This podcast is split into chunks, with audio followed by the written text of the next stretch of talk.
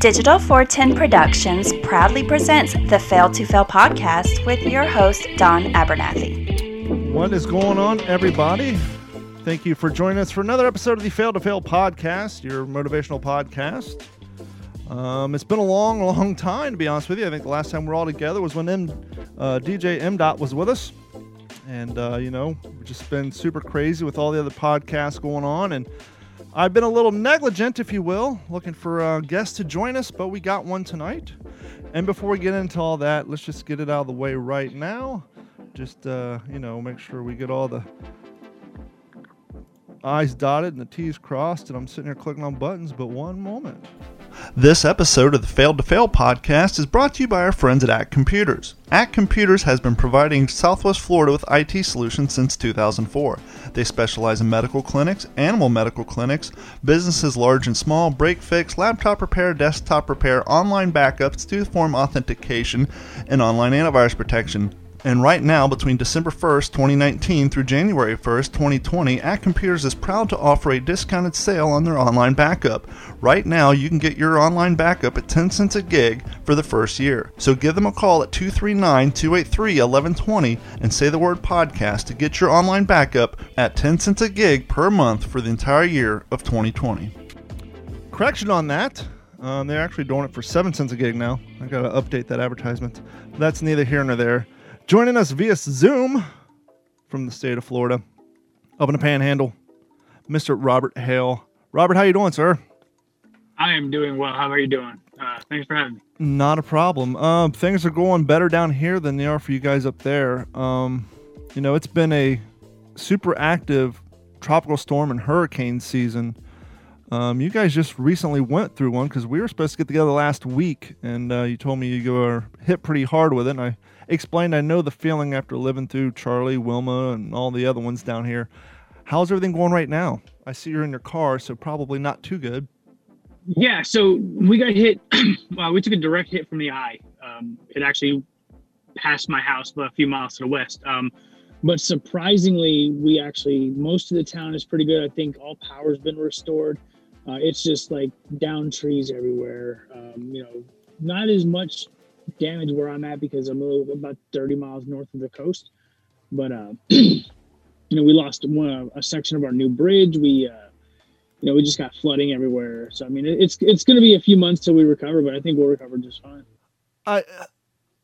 Uh, it's so hard, but in these situations, you kind of got to look for a silver lining. The only thing I can think of, any silver lining at all, is imagine if this happened back in March, April, when people are already hoarding toilet paper and water and all this. I mean, for the longest time, at least down here with the with COVID nineteen going on, you couldn't find just toilet paper, hydrogen peroxide, the normal things. And so, let alone trying to prepare for a hurricane on top of that, it's just because whenever a hurricane comes, usually people hoard bottled water and gas, and that's before the hurricane even comes. And so, I cannot imagine trying to prepare for all that stuff on top of what you would have had to dealt with if this would have happened earlier in the year.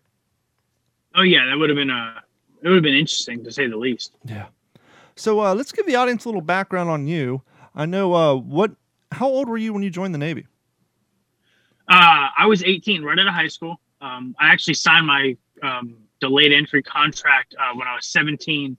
Uh, going, you know, I was midway through my senior year of high school. So I joined the Navy in '99. Um, I did about, I did 10 years before I got out. And uh, what was what? Well, uh, I want to say rank, but what class did you get into the Navy? I know you guys go by class system, do you not? yeah, so um, I was a first class, which is an E6. Um, you know, um, I, I, picked it up fairly, I don't want to say fairly quickly, but I mean, quicker than some, but not as quick as others. Is that so, what got you into um, the habit or um, the desire to get into the physical fitness world? Not probably. I mean, I'm sure it had something to do with it. I mean, I've been playing sports since I'm five. You know, I was a I played baseball my first year in. Uh, I think I played t-ball in my kindergarten. Uh, so I've been an athlete through high school, but I was never into the preparation part. It was just all right, go play baseball, and know, we'd sure. go to practice, but we we didn't do any of the off-season prep work. You know, it was just baseball, football, basketball, just on rotation for for years. Um, the Navy kind of regimented me a little bit, got me a little bit more interested in it. I would I was the guy that wrote the workouts for my friends, and we would just spend hours at the gym doing whatever. Um, you know, in Iraq it was the same way. You know, I just I had six months and all I did was lift and eat. You Yeah. know, in Iraq. So And some people are like, wait, Iraq? Well, yes, Navy has ground troops. it's not just all, yes, I, not just all I on deploy- ships. I deployed in 06 with uh, SEAL Teams 4 and 5. So Wow. I did a year out there in Ramadi uh, doing uh, cryptologic support for the SEAL teams. Uh, that was one of the most fun 10 month periods of my life. I can imagine so, and, and being around guys of that level of um, not only discipline but just honor and just, I mean, if as far as being around stand-up guys, I mean that's the cream of the crop. Some of them are, yeah. Some of them are a little, uh, you know, the, the younger ones are a little bit, uh, their britches are a little too big. They haven't quite grown into them yet, but they, they think, you know, they pass BUD/S and, you know, they're in that top 1% group that they are better than everybody. And some of them just need to be smacked down to reality. Unfortunately, I wasn't the guy that, that was going to do it. Now, did you maintain your um, physical fitness regimen after the Navy, or did you go with like what a lot of guys do, um, where it kind of falls off for a while because you're like, well, I've been doing this for so many damn years, I want to sit back and relax and kind of enjoy the civilian world a little bit. So r- initially, I kept, you know, I, I I would go out and I'd run three, four days a week, and you know, I was running five, you know, three miles a day, and about two months into that, I was like, why am I doing this? I don't have, you know, a weight standard to maintain. I don't have a PT test coming up, so I kind of, I enjoyed life for a while. Yeah. Um, you know, so for about four months, uh, I just I ate a lot of food and did nothing else. So, were you in your late twenties, early thirties that time, around that time? About 28. Yeah, and that's right around the time the metabolism really starts to slow down and your body sneaks up and kind of smacks you back the head. Because I was, I was always that super skinny kid. I remember my dad took me to the doctor when I was young, thinking I was malnourished, and they're like, "No, he just got a fast metabolism." And I started skateboarding in second grade. I didn't fit, stop until I was 21. I snowboarded all the time, and so I was constantly staying active. I was six foot five and 175 pounds at 22 years old. I was going to the gym trying to put on the weight so just so I didn't look like a heroin addict. I mean, you could put your your fingers and forearm, your finger and your thumb around my forearms and my biceps. I literally had no body mass to me at all. And so when I moved out to California in an effort to try from Ohio just to try to meet women, I'd start going to the YMCA just to put on some weight because, you know, people looked at me like I had some sort of addiction. But no, it's just I was always that way. And then fast forward to moving to Florida, uh, starting a computer company, basically an ass job, um, picking up an Xbox 360 at the time. Well, Call of Duty, that looks fun. Next thing I know, four or five years later, six years later, I'm six foot five. I'm out uh, shopping for a size 38 pant, and I'm up to uh, 239 pounds. And then I got hit with two kidney stones, and I'm like, okay, something's got to change. And that was the catalyst for me. I was, with the exception of the skateboarding and the snowboarding, I never ran. I never, with the, you know, like I said, late 20s, I started going to the gym just simply out of necessity because my body just, I looked so ridiculously skinny. You could count my ribs with a xylophone hammer. It was just crazy. And so I really never did it because I was into physical fitness. And then I would work off, work out off and on, but my diet was just trash. I was constantly eating 11, 12 Mountain Dews a day plus fast food. So what work I was doing at the gym was basically for nothing. Um, I wasn't Right. even staying at neutral. I was still eating more calories than I was burning. But it wasn't until um, the kidney stones for me that I started. I cut my diet. I cut out all the soda, uh, cut my carbs down, and I was still going to the gym, and the weight started falling off. But then Hurricane Irma came. Uh, 18 days, no power, no water. So what water I did get, we were using to feed the animals, bathe, all that. And so what's plentiful during hurricanes? Soda and beer. So Right. I got back onto the soda, started gaining some weight, but I was I wasn't too bad. But I was going to the gym for a while, twice a day, and ended up blowing my elbow out. And then I was like, well, there goes the lifting. What am I going to do? I would always run for tw 10, 20 minutes on the treadmill before I lift, but I just found it so god awfully boring. I could never even break a 12 minute mile. I was just horrible. And then one day I just started running outside, and that just changed it for me. And it's I flipped the script now where I run more than I go to the gym because running is the weight just falls off quicker. And that was that was the big one for me. Well, my wake up call was um, Christmas 2009.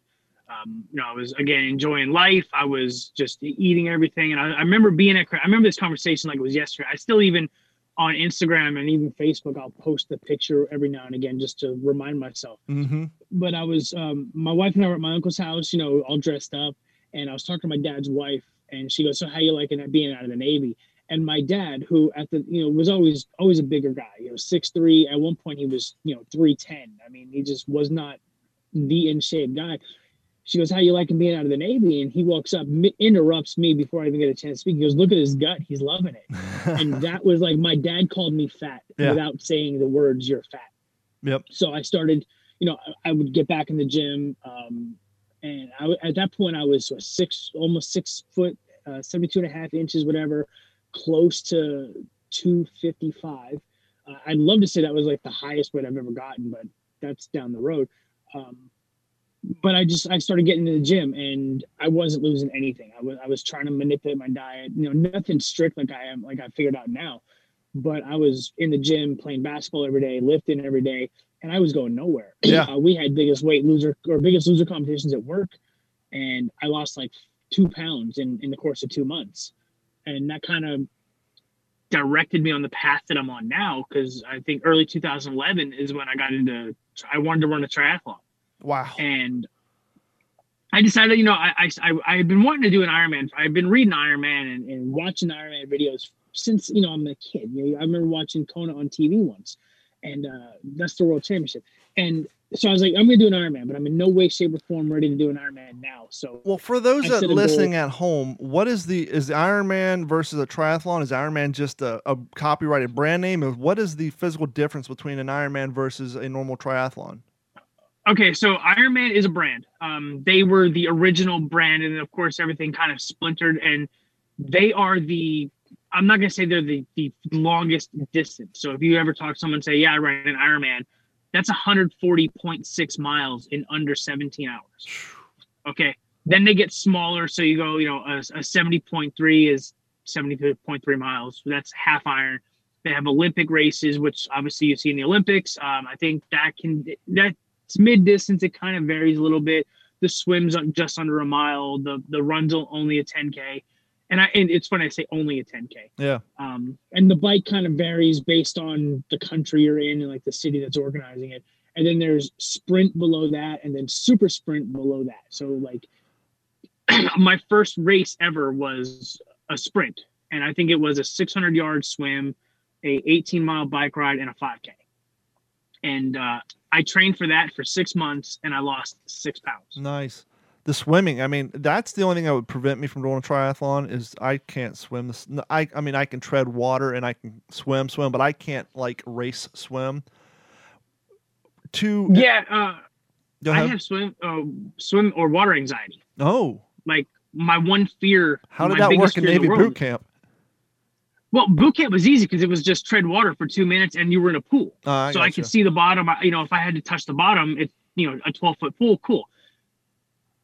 Swimming in open water in, in a lake, a Yeah. river, or the ocean where you can't see the bottom, Mm-hmm. that's where I start to panic. If I can't see or feel the bottom, if I'm not, if I don't go through my pre-race routine where I get used to the water and the temperatures and whatever, I pan, I legit panic. My entire form goes to hell, and it's you know I, I'm almost hyperventilating. So I have to really kind of ease into the water before the race starts just to even get ready for the swim. But Do you know, tho- I that the reason I'm doing it is to tackle my fear of drowning, which is the ultimate fear. do those races is the first leg always swimming, or do Yeah. they? So okay, so obviously then obviously you just have plenty of time before the race to, like you said, kind of like the goldfish in the, the bag when you buy it from the pet store. You got to let it get acclimated to the water temperature and feel itself way around before you empty it into the aquarium.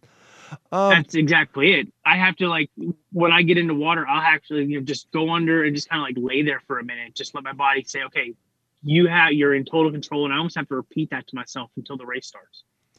and now you said the time limit on a full length Ironman is how many hours? You- You have to be an official finisher. You have to finish under 17 hours. the running leg of that, just for the the runners who are listening to this, what kind of pace at the slowest do you have to maintain in order to meet that time limit? It depends on where you get off the bike. Okay. So the swim, you have a time limit of two hours and 20 minutes for an Ironman. Um, then you have a, you have to get off the bike by the 10 hour mark or they pull you from the course. Because at 10 hours, if you can't get to the bike at, you know, the end of the bike in 10 hours, you're not going to finish the marathon in seven or less. Um, so it depends on where you're at. But I, I did it. The run has been like my worst event uh, of the three in each race I've done. And for the last Ironman I did, I think I maintained like a 1630 pace or whatever, and I still managed to. That, I mean, that's but I that's I want to say that's doable, but that's a hell of a long that's a hell of a lot of miles though. Um, it's a long day. The longest I've ever done is um, I was actually supposed to run my second Savage race at the end of March, and then obviously with COVID they canceled it, and so I was looking around, and I found, ironically enough, the people who didn't cancel it was the local um, Millennium physicians group. they had a half marathon and they didn't cancel. I'm like, well, if a bunch of doctors are sponsoring a half marathon at the beginning of COVID and they're saying it's cool, I got to trust them. And so I signed yeah. up for it and I'm trying to look over at my wall to see what my time was, and but I'm not seeing my uh, my banner for it. But I did. I was looking at my Garmin, and I think I maintained about a for a mo I'd say for probably the first three quarters of the race, I'm I maintained between a 9:45 and a 10:45 pace, and then just as last two miles, man. The thing now, we're in. I'm down in South Florida, and with the exception of bridges, you're like, okay, everything's flat, shouldn't be a big deal. I knew that Marco Island, you had one bridge you got to run up over, which once again for me is not a big deal because I train downtown Fort Myers. I run a bridge all the time. What I didn't know, apparently Marco Island's made up of Indian burial grounds or something. The neighborhoods we ran through had hills. And so like I, I've already expended all my energy running up the hill and down the hill, but as we're running through these neighborhoods, it was like I don't know if they were old golf courses that were filled over, but I'm not just talking little grades. I'm talking about rolling hills. And I could not believe it was like, this is an island out out off the coast of Florida. If you hop on the interstate, the next stop is Key West. You can't get any further flat. Where the hell are these hills coming from? And it just completely it slowed me down, but I made it. And the first thought I had when I finished doing my first half marathon, well, my only half marathon is this is a little throwback for those of you who watch Fight Club. This must have been what Tyler Durden felt like the first time he kicked his own ass because it is it's rough. And, but I think that's kind of what I got. Why I got into it though is I like to put myself in those uncomfortable positions and quote unquote kick my own ass. And I definitely, I definitely got it my ass kicked that day. But it was, it was definitely worth it. Well, the thing about running that I've learned is, you know, when you drive down the road, you don't realize all the inclines and all the elevation changes. But when you're running it, yes, every the slightest elevation change can destroy you. Actually, I finally found it. I'm looking at it. I my overall pace for the entire uh, half marathon. It looks like I ran a 940 pace, and it looks like I finished in uh, 206.53. So I mean, it was it was a pretty good jog. It was hot that day, but um, and one of the things I got to remind myself because you're probably like me, you go out and work a full day, and then you come home and do your fitness, right? And so I, I do it in the morning. Well, Okay, well then you're the perfect example what I was getting to. For those of you who run at night and you're looking at your your Garmin or your Fitbit, by the way, Fitbit is super generous with the steps. I went from 16,000 steps a day to like 800 when I got my Garmin because every time you move your arm on a Fitbit, they count it as a movement. But anyhow, I always got to remind myself when I'm out there struggling, like, look, you're never going to meet your race pace at the end of a day. For one, you're already tired. You don't have a full night's sleep. You're already tired. So don't get upset that well, when I did that 5K two weeks ago, I was running an eight minute pace. Now I'm running a 10, 12. Yeah, because you've already worked eight hours, you've already eaten three meals, and you're tired as hell. Yeah. Whereas at 5K, you got nine hours of sleep and you ate a, a, coffee and half a bagel before you went and ran. So you had full of energy, your stomach wasn't full, and you weren't exhausted. So don't ever get down on yourself if you can't maintain or beat your normal race pace. And the thing we talked about on this podcast too, and I could only imagine with an Ironman and thing like that for those of you who've done virtual races or you've ran around your neighborhood, you've never done a race with a crowd, the pack instinct. The first time I ran a 5K, I could not believe my pace just increased instantaneously just from the pack instinct of being around other human beings putting themselves in the same physical situation that I found myself in. And it's so crazy because you don't even know these people, right? and you're running and, and you're just kind of sizing them up.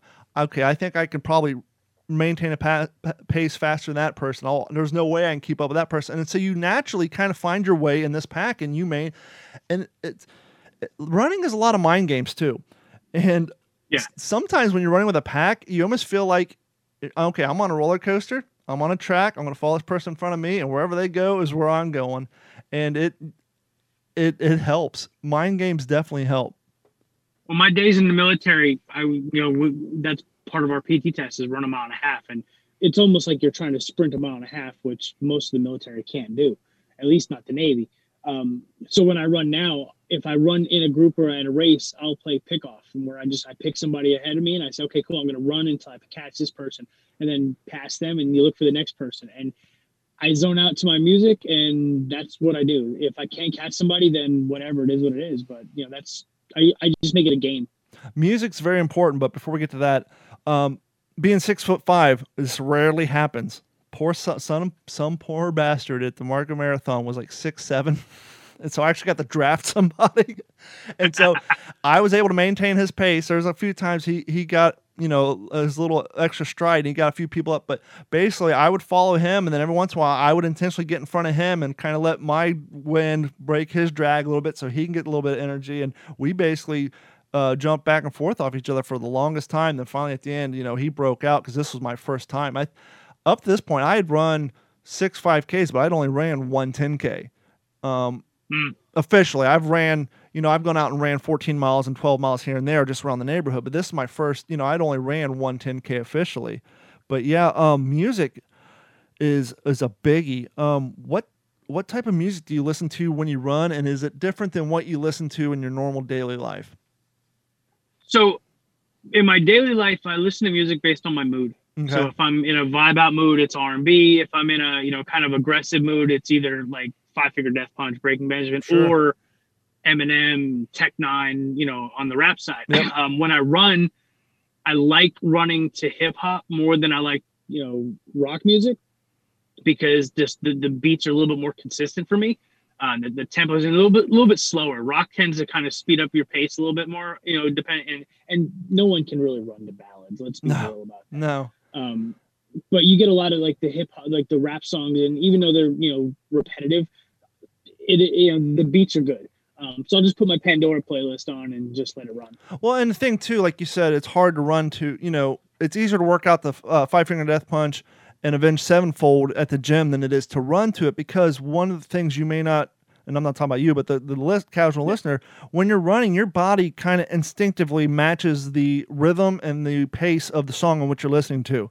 And so, if you're trying to run a long distance to a song that's just constant fast, you're going to burn yourself out. You, you'll the first two three miles will be nice and fast but when you get to five and six you're going to start feeling it because your body is instinctively trying to maintain the pace of that fast rhythm music. Whereas if you listen to like a Tech N9ne and all that he'll have a fast course and then slow down during the uh, verse and then it'll transition into something else and that hip hop you might dmx song might come on and then all of a sudden it'll break into a slower song and it allows you to kind of maintain a quicker pace and slow down just enough to get your breath and get in that comfortable zone and then and get your heart rate down a little bit and then take off again. The crazy thing is that I was at the gym listening to Dropkick Murphys because I'm like you. Uh, I literally tell people I listen to everything, and I do. I listen to 40s music because I'm a World War II guy. I listen to, you know, I have to be careful with the 90s hip hop. I'm 40 years old, right? So I listened to 90s hip hop in 1990. But what's the biggest difference between 90s hip hop and modern day hip hop is the amount of N words per song. And so when you're a 40 year old white guy at the gym and DMX Rough Rider Anthem comes on, and the very first word of the first verse is a certain word, you got to make Yep. sure you're not rapping out loud. It was perfectly okay for me at age 18 when that album came out to drive around town singing it loud. No one cared. But nowadays, you got to be super careful. So if you're listening to 90s hip hop and you're a white 40 year old guy at the gym, don't rap loud. just fair warning to everybody. yeah yeah that, that's part of why i lift i work out at home a little bit more often than not. i can scream them whatever i mean i don't if Sure. i'm lifting it's, it's always rock music Yeah. i can just scream that at the at the top of my lungs But what I'm getting to is I was at the gym and I was listening to Dropkick Murphys and this song came on. Um, well, Flogging Molly came on and progressed into that. And then all of a sudden this group came on called Dead South. And they're more what I've coined the phrase New Age Bluegrass. They're actually from, despite the name Dead South, they're actually from Ontario, Canada. But um, they got a uh, banjo in it. The bass player actually plays a cello like a bass. They got a mandolin and then a singer. But it's kind of like in the realm of because once again that's why I was on the channel of the Dropkick Murphys, and so it's a faster pace. You know, you got the mandolin and banjos, and then so I tracked them down on YouTube and liked their songs, and so I found them on Pandora, and then came, you know, Trampled by Turtles, and then um, all these other Colter Wall and all these other faster paced new age quote unquote bluegrass and folk music. And what I found is some of these songs are seven minutes long. Well, if you're out long distance running and you're listening to these folk songs and these new age bluegrass songs that have a high tempo, so you're getting that high speed like you do from the, the some hip hop songs, but not like a heavy metal song where it's all fast all the time. Once again, it has the ebbs and flows, allows your body to manipulate with it but they have lyrical content and they're telling you stories. And so when you're listening to a song that's seven and a half minutes long about being out in the wilderness of Canada in a snowstorm and you can't find your wife, before you know it, you're already almost two miles done. And you don't even realize it because, and you, you probably can agree with this, the hardest miles are miles one through four. When you get around five, six, and seven, your your mind kind of disconnects from your body. At least if you're in the right mind state and you're listening to the right music, where your body will go into overdrive and you'll find your brain processing all the stuff you have to go through in a workday, this and that, all your problems, or even the music. And so when you're at that point and you're training for, you know, an Ironman or a half marathon and you're just around your neighborhood running eight miles and you've gotten over that three, four mile hump and your brain disconnects, having a seven, eight minute long song with lyrical content that actually makes you picture the story in your mind it makes those long runs seem a whole heck of a lot shorter. And that's oh, one of the things that that I was surprised to find. And and so I've listened to these songs so much now that when I listen to my car and passengers with me, like, what are you listening to? It's like, don't even ask. Yeah, no, definitely. The the first couple miles and the last couple miles are always the hardest ones because the first one your body's getting warmed up. You you know you if you're like my daughter who she always pushes her pace way too fast in the beginning and you know, I'll she'll take off and, mm-hmm. and, I'll mm-hmm. jog behind her. Then all of a sudden, you know, mile one, one and a half, I'm I'm passing her with the greatest of ease, and she's walking already. Um, but then the last two miles always hurt. Yeah.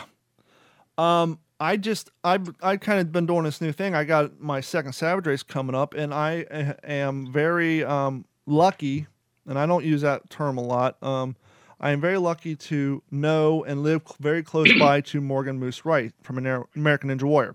He's the guy with the funny moose hat on. And in his backyard, he has a Ninja Warrior training gym. And he allows me to go over there. And I've been working. Now, I have no dreams of being on American Ninja Warrior, but OCR races. I don't know if you've ever you ever done like a Tough Mudder mm-hmm. or Spartan or anything. I've I've never done one because I don't want to risk injury for the Ironman. Yeah, I've I've had other runners tell me that. Um, nice thing is is that this, something like that, you're definitely racing yourself, and and so you're not going to go out and join a Spartan or a Savage Race and be on the pro team. So you're not even trying to. You're just out there to, to do it, and so you can be very slow. And the nice thing about the Savage Races, they if you can't get around an obstacle, they're not going to make you do 38 burpees. Just just go around it. But what I had found is all that stuff, and a lot of it's grip strength, a lot of mu- pull ups, a lot of monkey bars, and all that. And so training that on his American Ninja Warrior training ground helps with my grip strength. I still can't do a push up. I can do 15 uh, wall assisted handstand push ups, but when it uh, comes to doing a pull up, I'm up to three. I still don't know the correct form of doing a pull up appropriately, but he's got other things on there that can help with my grip. So I did that a few times, and I'm still looking for other ways to kind of prepare myself because I want to beat my time I did last year. But with all the races being closed down, how do you feel about virtual races? I don't like them. They're they're they're training runs essentially for me, and I, am a very competitive guy. Before yeah. I, I'm not dogging virtual races if that's your thing. I am just super competitive, and I can go out and I'm not going to pay 50 60 dollars like you're seeing them uh, be charged to go run something I can run at home, and I can spend ten dollars and buy my own medal online. Well, say, well, that's what they're doing right now with these virtual races because of COVID. Now you buy the medal for like twenty bucks, and they'll send them to you. But the the thing I have with them is, you know, you you can buy them and not do the work and have a whole slew of medals on your wall. It's not like you have to pay for it, submit your time via Strava, and then they send it to you. You get the thing regardless. But with that being said, I've done two of them. I did one which I think I had to run 50 miles in a month, which which it was actually to raise money for Vietnam uh, veterans and all that, which is great. But I just saw one. Um, it was the Spartan virtual race, um, super.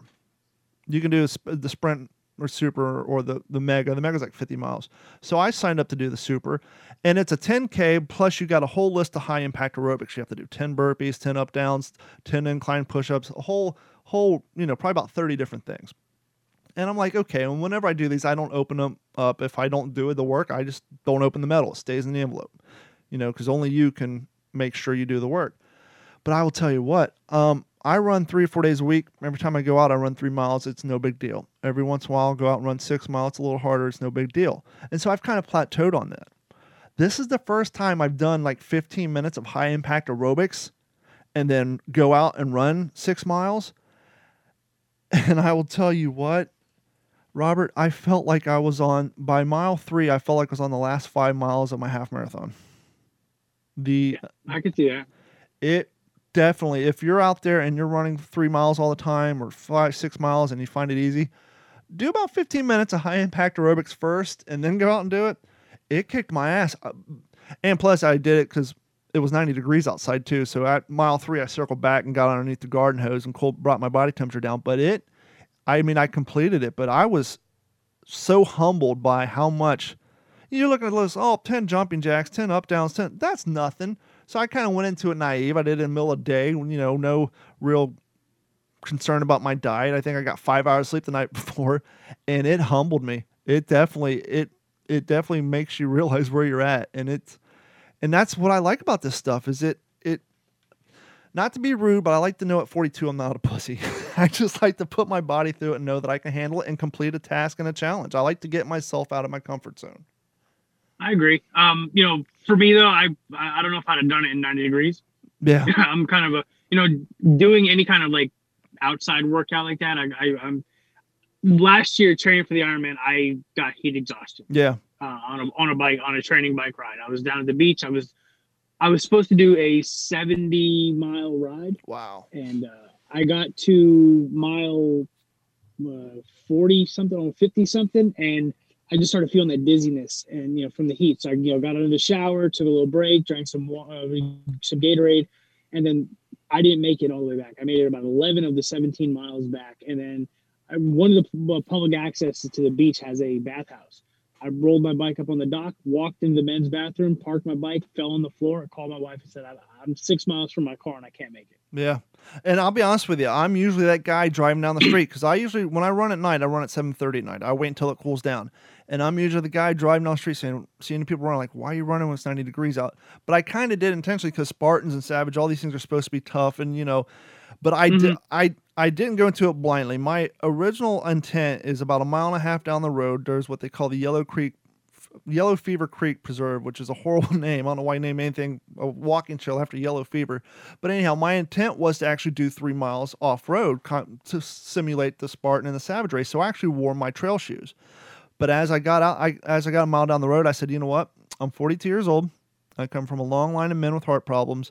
If I'm going to pass out in this heat, I'm going to do it on the side of the road where someone can see me and call an ambulance and not two miles back in the woods. And so I I ended up doing the entire run, all six miles on the street wearing trail shoes because I knew that there was a there was a chance that I could pass out in the heat. And once again, I want to do it right next to the road where someone can call the ambulance and not be laying out in the woods somewhere. And so when I, I first got down to Florida, I was training for my first. Uh, this is 2011. I was training for the first triathlon. I would get off work at two thirty, three o'clock, and in the middle of July, and I'd go out and run. And uh, a buddy of mine would like, "Hey, just make sure your phone is on. Uh, like, had the Find My Phone or Find My Friends app was Mhm. turned on. So if I check and I don't see your post 30 minutes after your run, I can just pull you up and make sure you're actually moving on the on the the trail.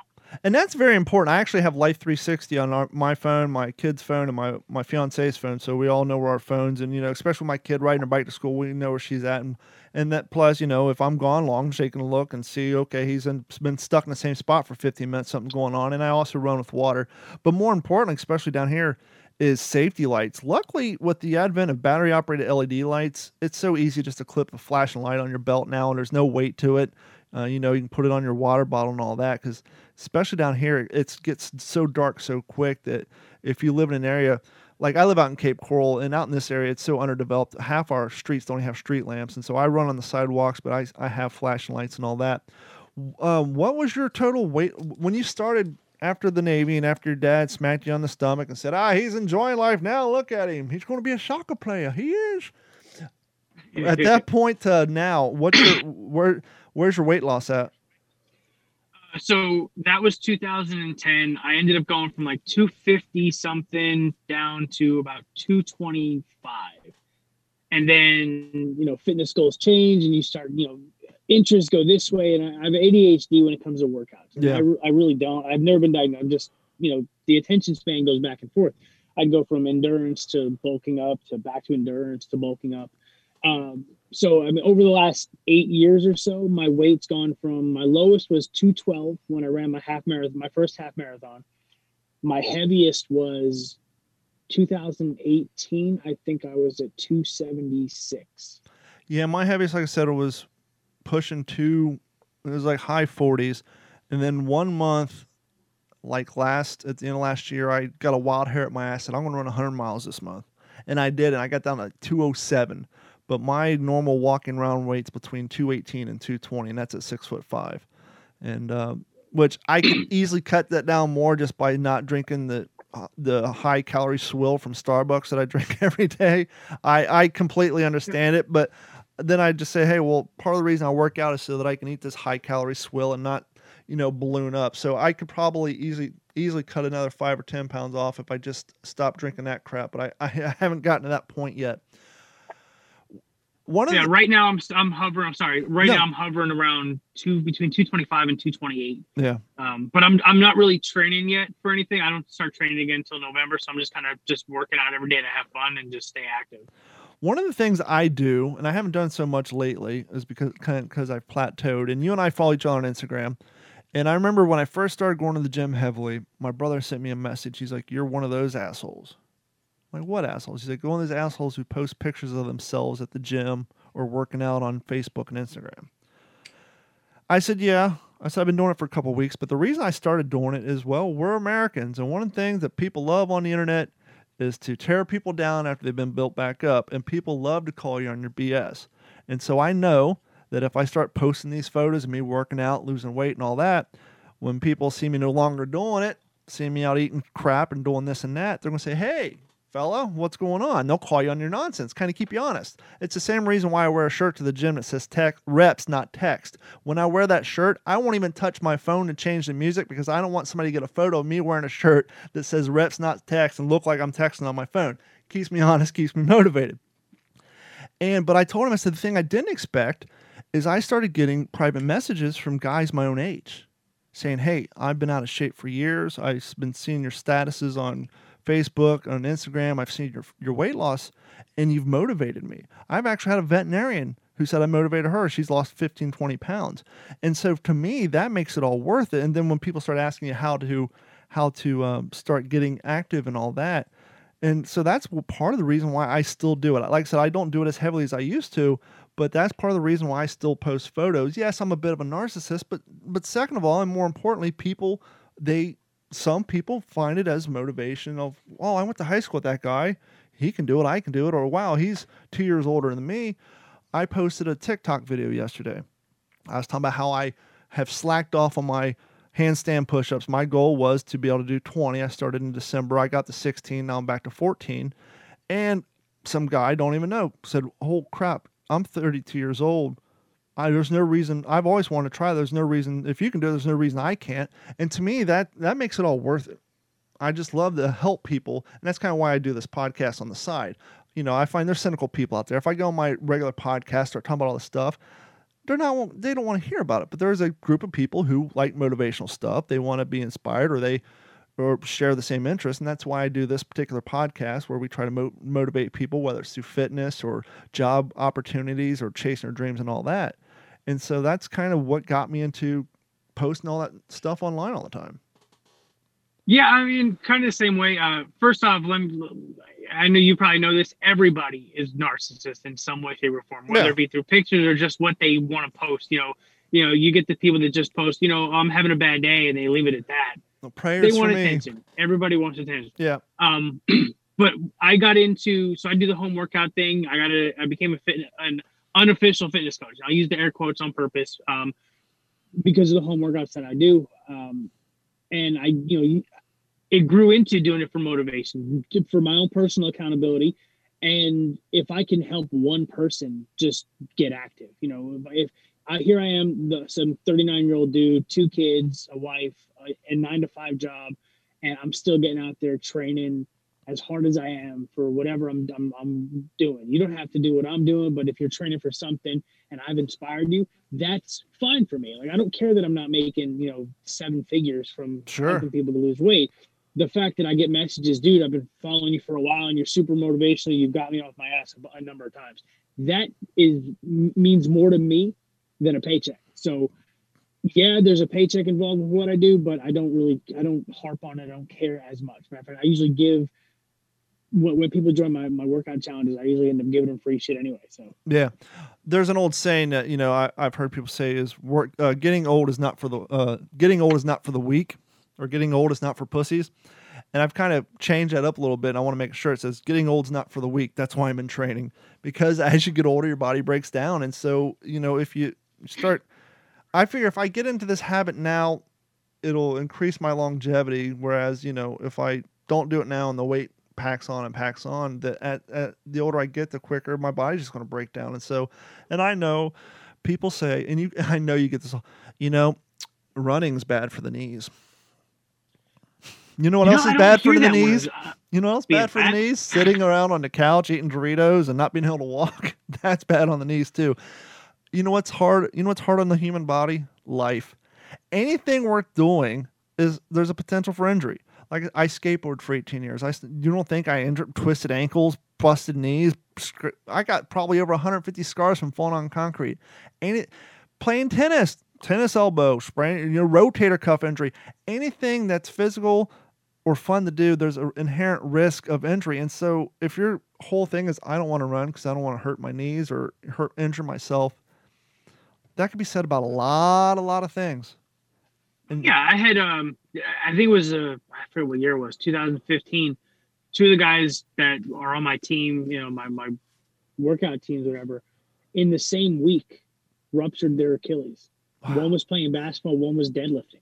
yeah, They weren't running, you know, and you know, one of them I don't know if he's ever gotten back into being active like he was. The other one just kind of sticks to running because he, he's a he's almost afraid to go near a weight. And I, I get it. You know, I've just been fortunate to where I've I'm 39 years old. I've never had a back injury. I've never had a knee injury. I've never had a shoulder injury. Why not push my body and see where I can take it before those injuries come? Now that's saying something. To be as tall as you are and never had any back problems, unless you're di- differentiating injury from problems, because most people, you know, I've suffered from just back problems. I mean, if I don't sleep on my back, I luckily I have this the type of back problem that um, the more movement I get, the better I feel. So when I wake up in the morning, I am super stiff. My back is killing me. But as I move throughout the day, if I'm out and running Cat six wire somewhere, or you know, physically crawling under people's desks to get their computers out or installing printers and all that, the more I move, by the end of the day, my back feels great. So luckily, I'm on the other side of that. But to be as tall as you are, never to be suffer from back pain. And what I was going to say before you even mention that is, once you get to 30, every guy knows somebody who pulled out their back just from tying their shoe. So once again, you know, anything can cause injury. So you can't let that be the def- the, defining factor of why you don't want to, you know, to try it. Yeah, I've I've I've never had any kind of ailment to the back. Um, I mean, you get the the standard pains, you know, like not really pains, but like soreness. Sure. You know, like if I if my if my back's arched too long, like the lower back will start to bother you, but you know, just stretch it out the other way and, and it goes away, it goes away just fine. Um, but yeah, I've never had a back injury, never had a knee injury, never a shoulder, no neck, nothing. So I'm just gonna keep pushing myself until something happens. I know it's going to, but I'm gonna enjoy every day, you know, in the gym until it happens. Somebody comes to you and they say, Robert, hey, um, you know, I'm in my late 30s. I've probably gained 25 pounds since high school. You know, I don't feel as good as I once did. Um, I really want to get into losing weight. Where do you tell them to start? look at your nutrition. Nutrition is the most important thing. And it doesn't even have to be like the die-hard macros, like, oh, I need this many fats, carbs, and proteins, whatever. Start with your calories. Um, you know, what I would normally do is I'd figure out, okay, what are you eating on a normal basis, calculate it out for a week, just your totals. And and by calculating it, I'm talking weigh and measure everything you eat. Um, and then we figure out where where you're at, where you need to be, and then we just make it. You know, I, I would help them make small adjustments. And I'm going through this with my wife too, who's you know trying to get back to where she was six years ago. Um, you know, she's dealt with some injuries and stuff like that, so she's kind of you know gaining a little bit of weight. So I'm like, all right, we're gonna start with your calories, and we're gonna start here for uh, for four weeks, and then we'll adjust as we need to. Calories are huge. And now, if you're listening to this and that sounds scary to you, um, a way you can do a first step and then and do Robert's second step. Girl on TikTok posted a video. Where do I get started? And I basically said, try to eliminate soda from your just just to start. Try to eliminate soda from your diet. Even if you go from 12 down to two a day, you'll see weight loss. And cut your carbs down at least by 60%. And how I did that is I knew that I wasn't going to be able to control my family's diet, right? But from the time I get up in the morning until the time I came home at five in the evening, I was by myself. Now, being a computer guy, being someone on the road, I travel a lot. So what I would do is instead of eating a bunch of fast food, if I had to get fast food, I'd go to Wendy's and actually did this today. Today I got a double cheeseburger, just the beef and the cheese. No bun, no toppings, nothing. I said, hey, give me two double patties, cheese, throw it in a throw it in a potato boat and call it a life. Now that's still not super healthy, but you're not getting the carbs, you're not eating all the other you're not getting the french fries and all that. You're eating the protein and all that. So it, it, it definitely helps. But what helped me more is I would go to Publix. I'd get a quarter pound of Sausalito turkey, three pieces of three pepper Colby, shred it up, put it in a bag, eat it with a water. It's all protein, less carbs. So if you cut your carbs down by the day, then when you get home, eat whatever it is your significant other or yourself makes for the family. And it's still not great, but what you will see is the the weight will start falling off and then you're like, "Oh wow, there's something to this." And then you can go the next step and then the next step and the next step. Like I said, for the longest time, I was complete, and soda's my biggest thing. I probably drink one a day now, but maybe two on a bad day. That my Starbucks. But when I was off of that, like I said, when I got down to that 207, that's because I was drinking just nothing but water, and it's the calories and particularly liquid calories. That's where that'll. And of course, I, and for those you listen home, I, I'll be rightfully honest.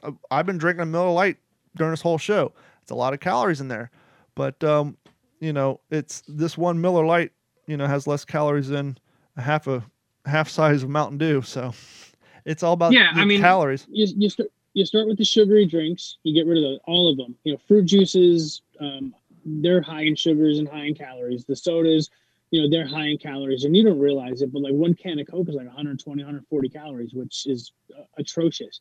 Uh, the the sports drinks, if you're not in the middle of a workout, you don't need a sports drink. Gatorade does have a zero calorie drink now. So yes, if, that's where I was going with this was the the Gatorade Zero, even Diet Coke, uh, unsweet tea. Those the sweet teas are, are high in sugars, and I showed my wife this. We went to Subway, and we are you know we got I got the forty ounce cup because I you know, I'm a large guy. I get the mm-hmm. large drink, and uh, I pulled it under. I, I think I got the Diet Pepsi for that one because zero calories, right?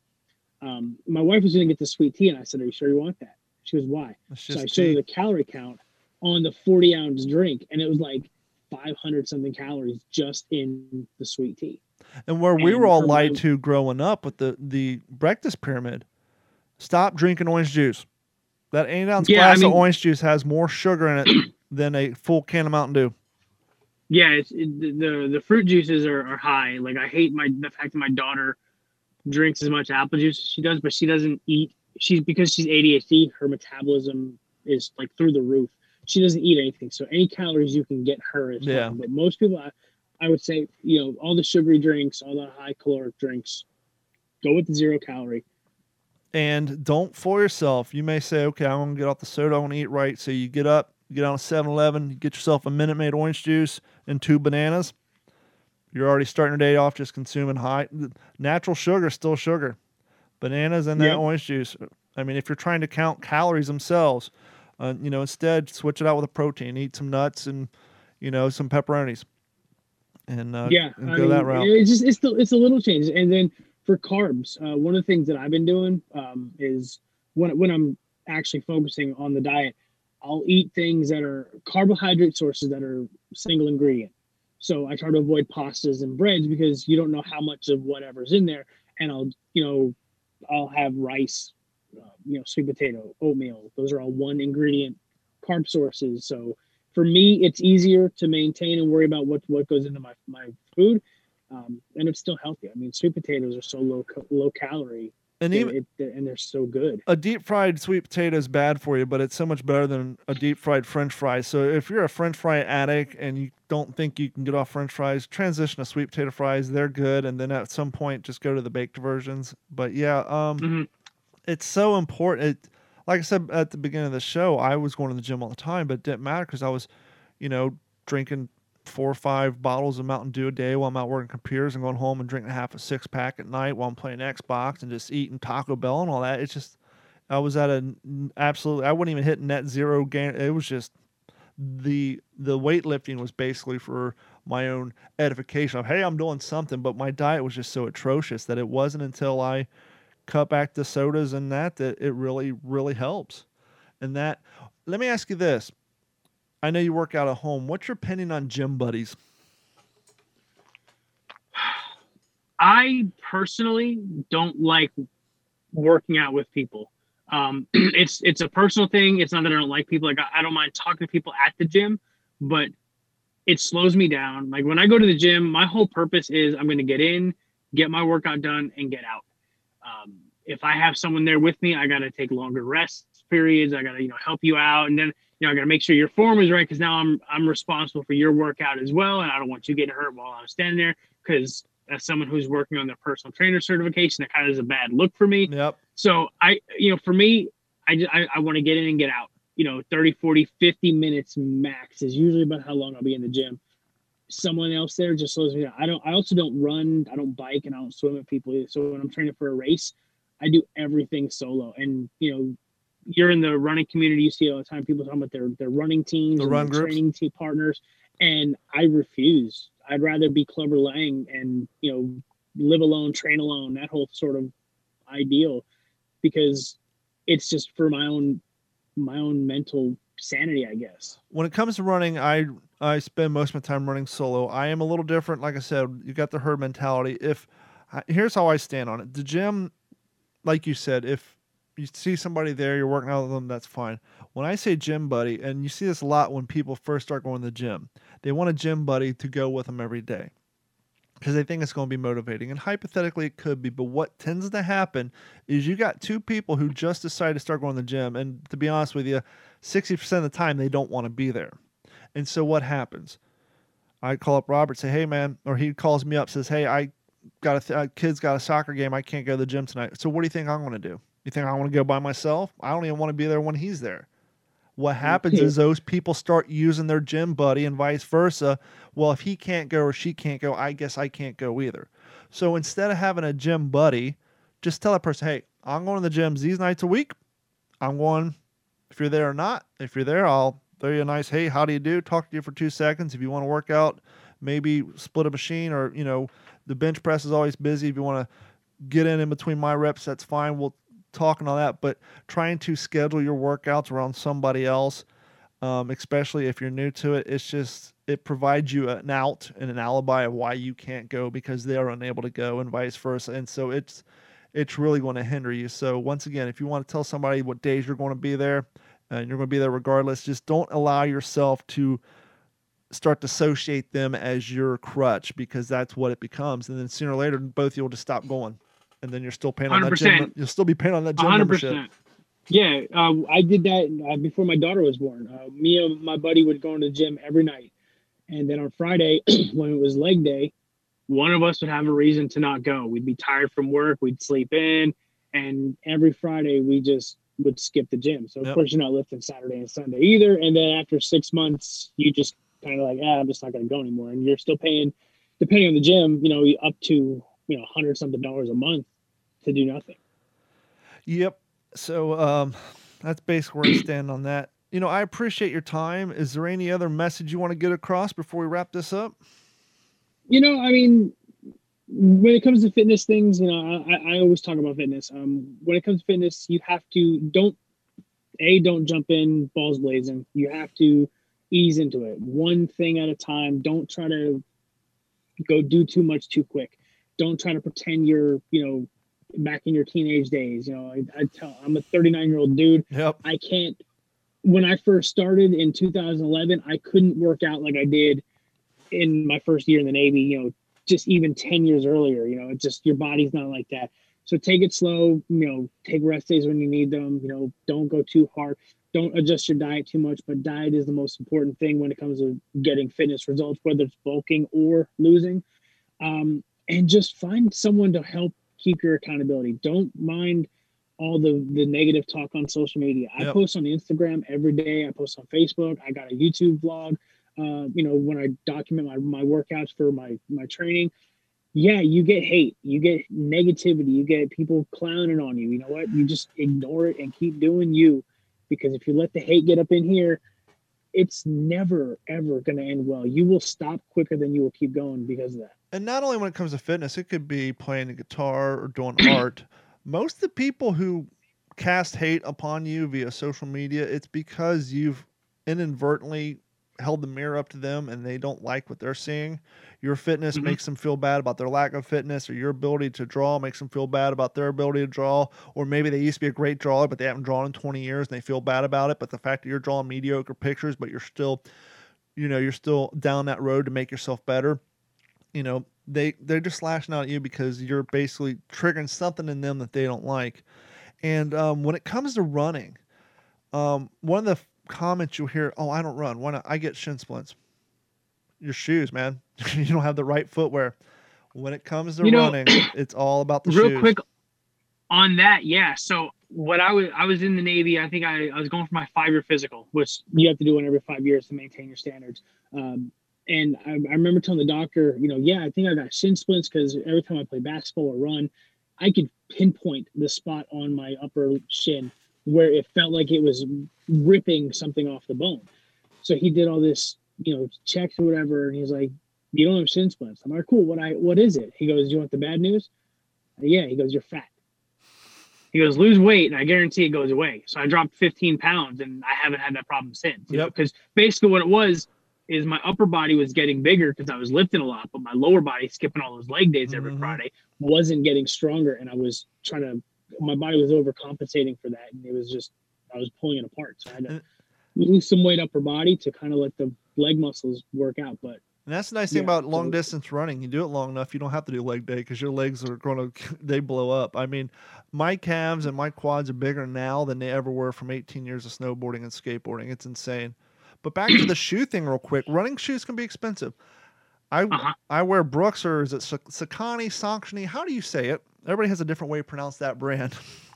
I've heard it Saucony, um, Saucony. I mean, I've heard it a bunch of different ways. Uh, yeah, I don't really know. I I usually run in Sauconys or Saucony's, and I got a pair of Brooks. But here's the secret: if you don't care about color, and you you, you don't care if you're a, a year behind on the model, you can go on Amazon and get a last year model in a color that maybe not be super great for 70 to 80 bucks. Whereas if you go down to your local running store, even go on Amazon and get the latest model of a color you like, it's going to be 130 bucks. So don't get caught up on matching your shoes to your wardrobe and you'll save yourself about 60 bucks. And I, I get all mine right off of Amazon. And like I said, they, they may have the new Cohesion 14s out and I'm buying the 13s. But, you know, it's not like I'm going back to a Cohesion 8 where technology's changed all that great. And so I save money that way because they can be expensive, but it's it's definitely if you're out Uh, what kills me is you see these people trying to run in Chuck Taylors. It's like you realize that shoe was made in 1938. They haven't changed and Vans. The it blows my mind how heavy a pair of Chuck Taylors and Vans are when it's nothing but a slab of rubber and some canvas. It's like why is the shoe so heavy? The technology hasn't changed since 1943, so don't run in Chuck Taylors. You're going to destroy your back. Also, for running, if you're doing getting into long distance running, and by long distance, I it could be three miles. Okay, I mean, if you're just starting, three miles is long. Mm-hmm. Um, get your go to a running store and get your shoes fitted. Yes. You don't have to buy them, but get fitted. Get make sure you try on a bunch of different shoe types because I used to run, I've run in just about every brand Reebok, Nike, Under Armour, Adidas, um, Brooks. Brooks was my go to for a while. And then they started getting minimal, like the, the minimalist shoes. Yeah, like they're super light. almost like the toe shoes. And I, I'm a bigger guy, so I need a little bit more cushion. I found uh, my current running shoe is the Hoka One One shoes. Hmm, nice. Um, they are they have about a one and a half inch padding on the bottom, but it's so soft. It's almost like you're running on a marshmallow. Um, and it got me through the Ironman. I just bought my second pair, and yeah, I paid $130 for each pair. I don't think I paid less than $130 for a pair of shoes in the last five years. Um, but for running, invest in good yeah. shoes. Even if you get them, you know, a, a, season behind, like you said, you know, make sure they're a good shoe and you know they're going to fit because blisters and toenails will fall off and ankle injuries they happen. Um, before we wrap it up, on that note, um, like I said, get fitted for your shoes. Depending on your gait, they may tell you that you want a shoe that has a little bit of a rake on it where the heel sits up higher. Or you may be your gait, you may be benefit from a zero where the the the toe and the heel are at the same height. You may need a little bit of a you know, so they can even they can even work you all the way down to depending on your gait, which type of sole, whether it's a negative, a positive, you know, that'll definitely help with the you know the knee pains the the ankle pains and all that as well and two you see these guys out there running they got their little shorty shorts on and they got these super high tall ugly crazy socks. Well those are called compression socks and believe it or not they help. And these are you know when i first started running i was wearing a t-shirt and gym shorts and i got my shoes and summer came along and i realized that t-shirt's just weighing five pounds and i'm done. So once i started losing enough weight i i I finally switched over to the quick dry shirts, and now I, and I used I, I'll be, I was the guy who used to make fun of people for running in the shorty shorts. You know why they run in shorty shorts? Because all that stuff chafes, it all has weight, and if I could, I would run butt naked. Now, when I run, I have on the smallest pair of shorts that I can find, my shoes, um, a sleeve headband, wireless earbuds, and a bottle of water. And I, actually have a one of those neoprene uh, real low profile hip packs I put my phone in, so it's not even that way it's secure. I don't like anything in my pocket bouncing around, it throws off balance. And I just, you know, and I'll get the taller socks just to keep that blood flow going and I just get out there and go. And so don't be all concerned about your parents and all that. Just whatever's comfortable. And chafing is a chafing is a bastard. Oh, how do we yeah chafe, chafing sucks um how, how do we approach this subject in a nice family format because uh i experienced something after my half marathon that i never knew existed and it resulted in let's just say i had uh a rash on the inner thigh of each leg and a perfect line from another part of my anatomy and the rubbing. It's just you do not you cannot believe what your body will do to itself when you're out there running for two hours straight. It's insane. I did um a half Ironman last May in Panama City, and uh, the tri suit that I wore, the, the I guess I got sand in the suit, oh, and of course you're in you're in that one suit for the whole seventy miles. Like you don't you don't change. Well, you don't feel it happen on the bike because you know everything's just kind of sitting there. I got done with the race, uh, cramped up, mm-hmm. and I just I just wanted to sit in the pool. Let me tell you, the most excruciating pain ever is water on a chafing spot. Yes. You you will have the toughest guy in the world screaming like a child. And it's it's so painful. Like I sat down as soon as my legs hit the water, I screamed, jumped up, and I, I couldn't do I couldn't take a shower for a day. Uh, it it hurt. Yeah, it was after that half marathon that I started researching um, men's running underwear, let's just say, has a pouch to try to prevent um, certain parts of your anatomy from rubbing on other parts because you just never realize that's an issue until like I said like you said the very next day you go to stand up and you're used to the muscle cramps but all of a sudden you have this weird sensation you never had before and you look you're like what the hell is that and it's just basically skin on skin running rubbing for two hours you know just it's insane the the amount of torture you can do. I have to say, uh, now I maybe because I've never ran long enough. I don't know what distance one must run before the toenails start falling off, but I've yet to have, thankfully, experienced that yet. I did uh, my first Ironman. I think the marathon portion. I lost both of my middle toes. Wow! Uh, they just they turned. They didn't really turn black. Even they just kind of like you knew they were sore. There was a black. There was bruising underneath and then uh, one day, like uh, the toenail was overgrown, so I went to start picking at it, and the whole nail just ripped off. Pain free, but the whole thing just popped off. I was like, all right, well that's that's fun. On that note, um, go out and go run, ladies and gentlemen. Robert Hale, where can people find you on the internet? Uh, so I'm on Instagram at Coach Rob H. I'm on Facebook. Uh, you can either get my my personal page at rob.hale or my like page, uh, Rob Hale Fitness. Um, search for me on YouTube. I don't know the URL to that, but if you search for Rob Hale, um, you should be able to find me there. Uh, I vlog my, my my training journeys. Um, you know, again, daily posts on my on my like page for fitness and Instagram as well. It's usually the same content on uh, the like page and Instagram, but I'm all over. As, even on Twitter, even though I don't use it. Yeah, me neither. As always, because politi- uh, Twitter's just a political nightmare. I don't, even, you know, and it sucks too because I got a lot of followers on it. I just I don't post anything because it's just nightmare. And as always, um, head over to fail2fail.com if you're downloading the audio of this via the uh, iTunes, Google, Spotify, Stitcher, all that. If you're downloading this audio from an audio platform, head over to fail2fail.com or d-410.com and you'll find uh, the page for this episode and i'll include all of robert's links so you can find his youtube channel easier and his instagram and all that stuff as well. Robert thank you guys so thank you guys. Thank you so much for your time. And as always just remember if you don't ever get out of your comfort zone you'll never get out of bed. So go out and challenge yourself and we will talk to you all soon